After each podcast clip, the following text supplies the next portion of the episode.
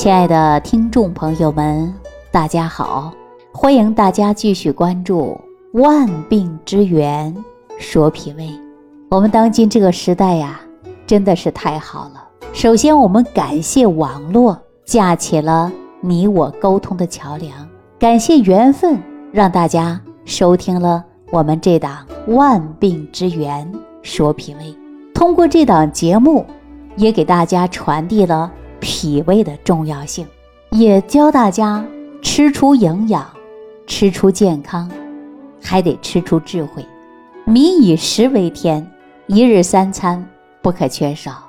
但是大家吃饭的问题呀，确确实实没有完全做到科学饮食、合理膳食。有太多的人暴饮暴食，导致脾胃功能虚弱。造成各种各样的疾病出现了，比如说，就在今年六月份的时候，一位河北廊坊四十二岁的小宋打电话找我，而且呢，工作呀也比较忙啊，一时之间呢还来不了我这儿。结果呢，我们就开了个视频，说他四十二岁，我还真的不太相信啊，面部苍老，头发花白。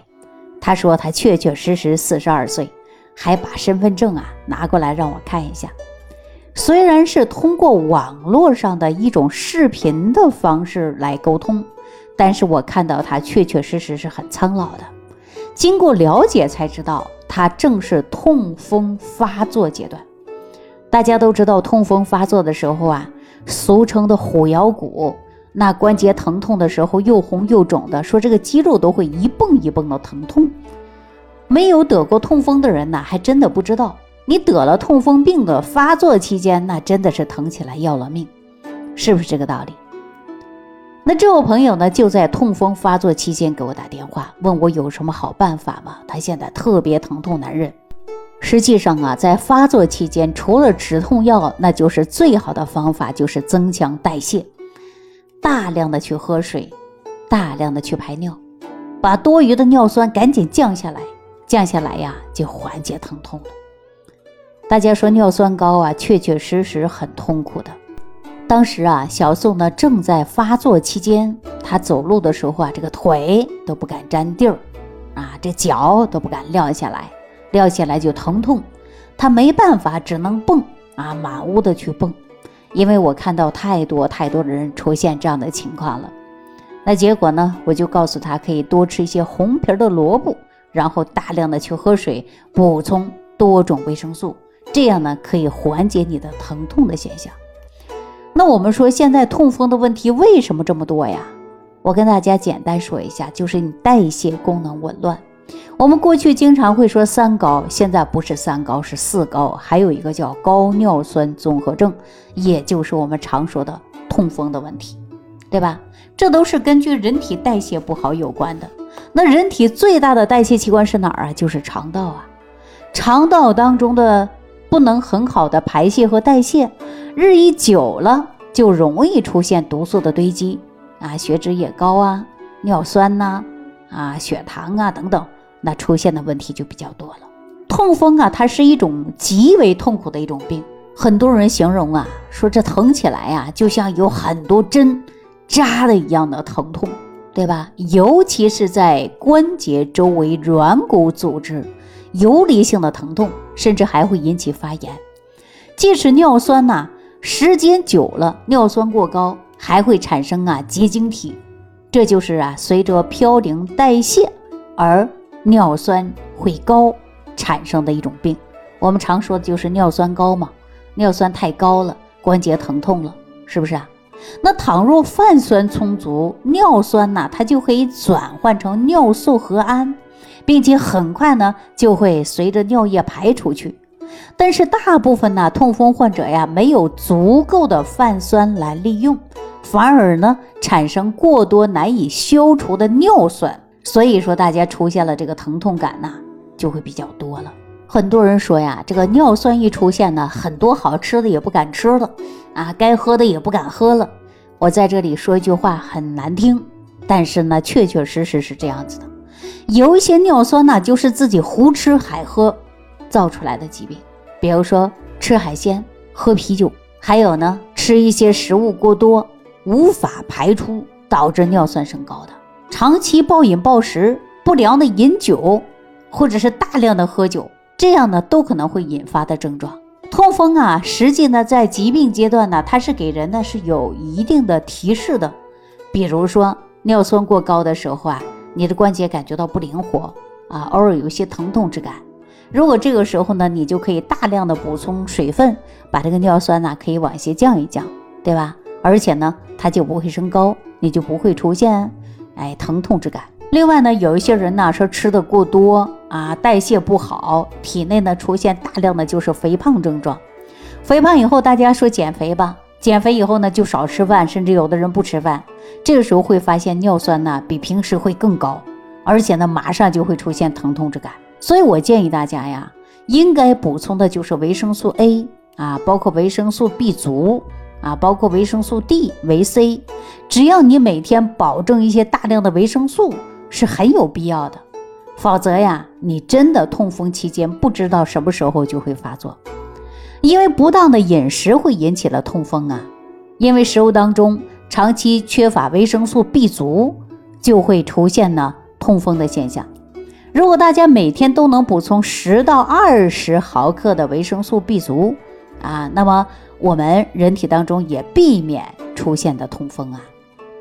如果说维生素 A 呀，或者是维生素 B 呀，维生素啊保证充足的情况下。就可以得到很大的缓解，但有的人说我父母啊可能就会有痛风，到我这可能就遗传了。但是对泛酸呢和预防性的营养需求都是很高的。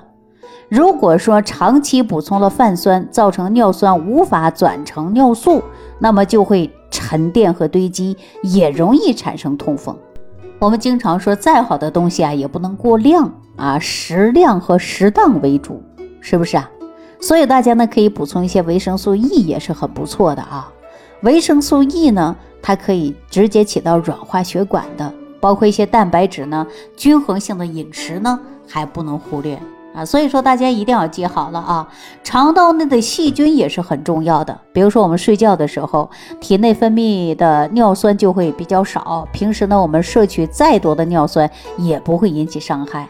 因为尿酸通常啊会进入的就是肠内，肠内当中的菌它会有一定的利用，只是多少的尿酸会利用呢？那要看菌的数量多与少。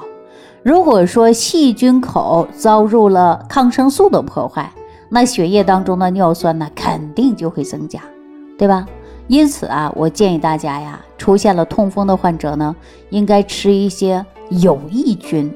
啊，促进肠道菌群达到平衡还是有必要的。另外还有一种就是心理因素，很多人呢突然出现脚疼痛，啊，我们呢就一定要在食疗上多注意。那么少生气，一生气啊就会伤肝，而且呢还会严重影响到我们吃饭，对吧？所以说很多人一生气饭都吃不下去了啊。那么对于痛风的人呢，我们一定要注重的就是情志。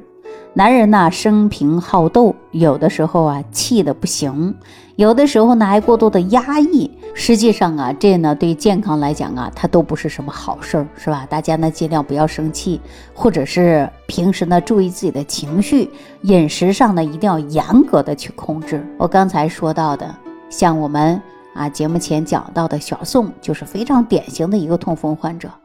那问我什么好的办法最好能解决呢？一是少生气或者不生气，然后补充大量的维生素啊，B 族不可缺，维生素含量呢不能少。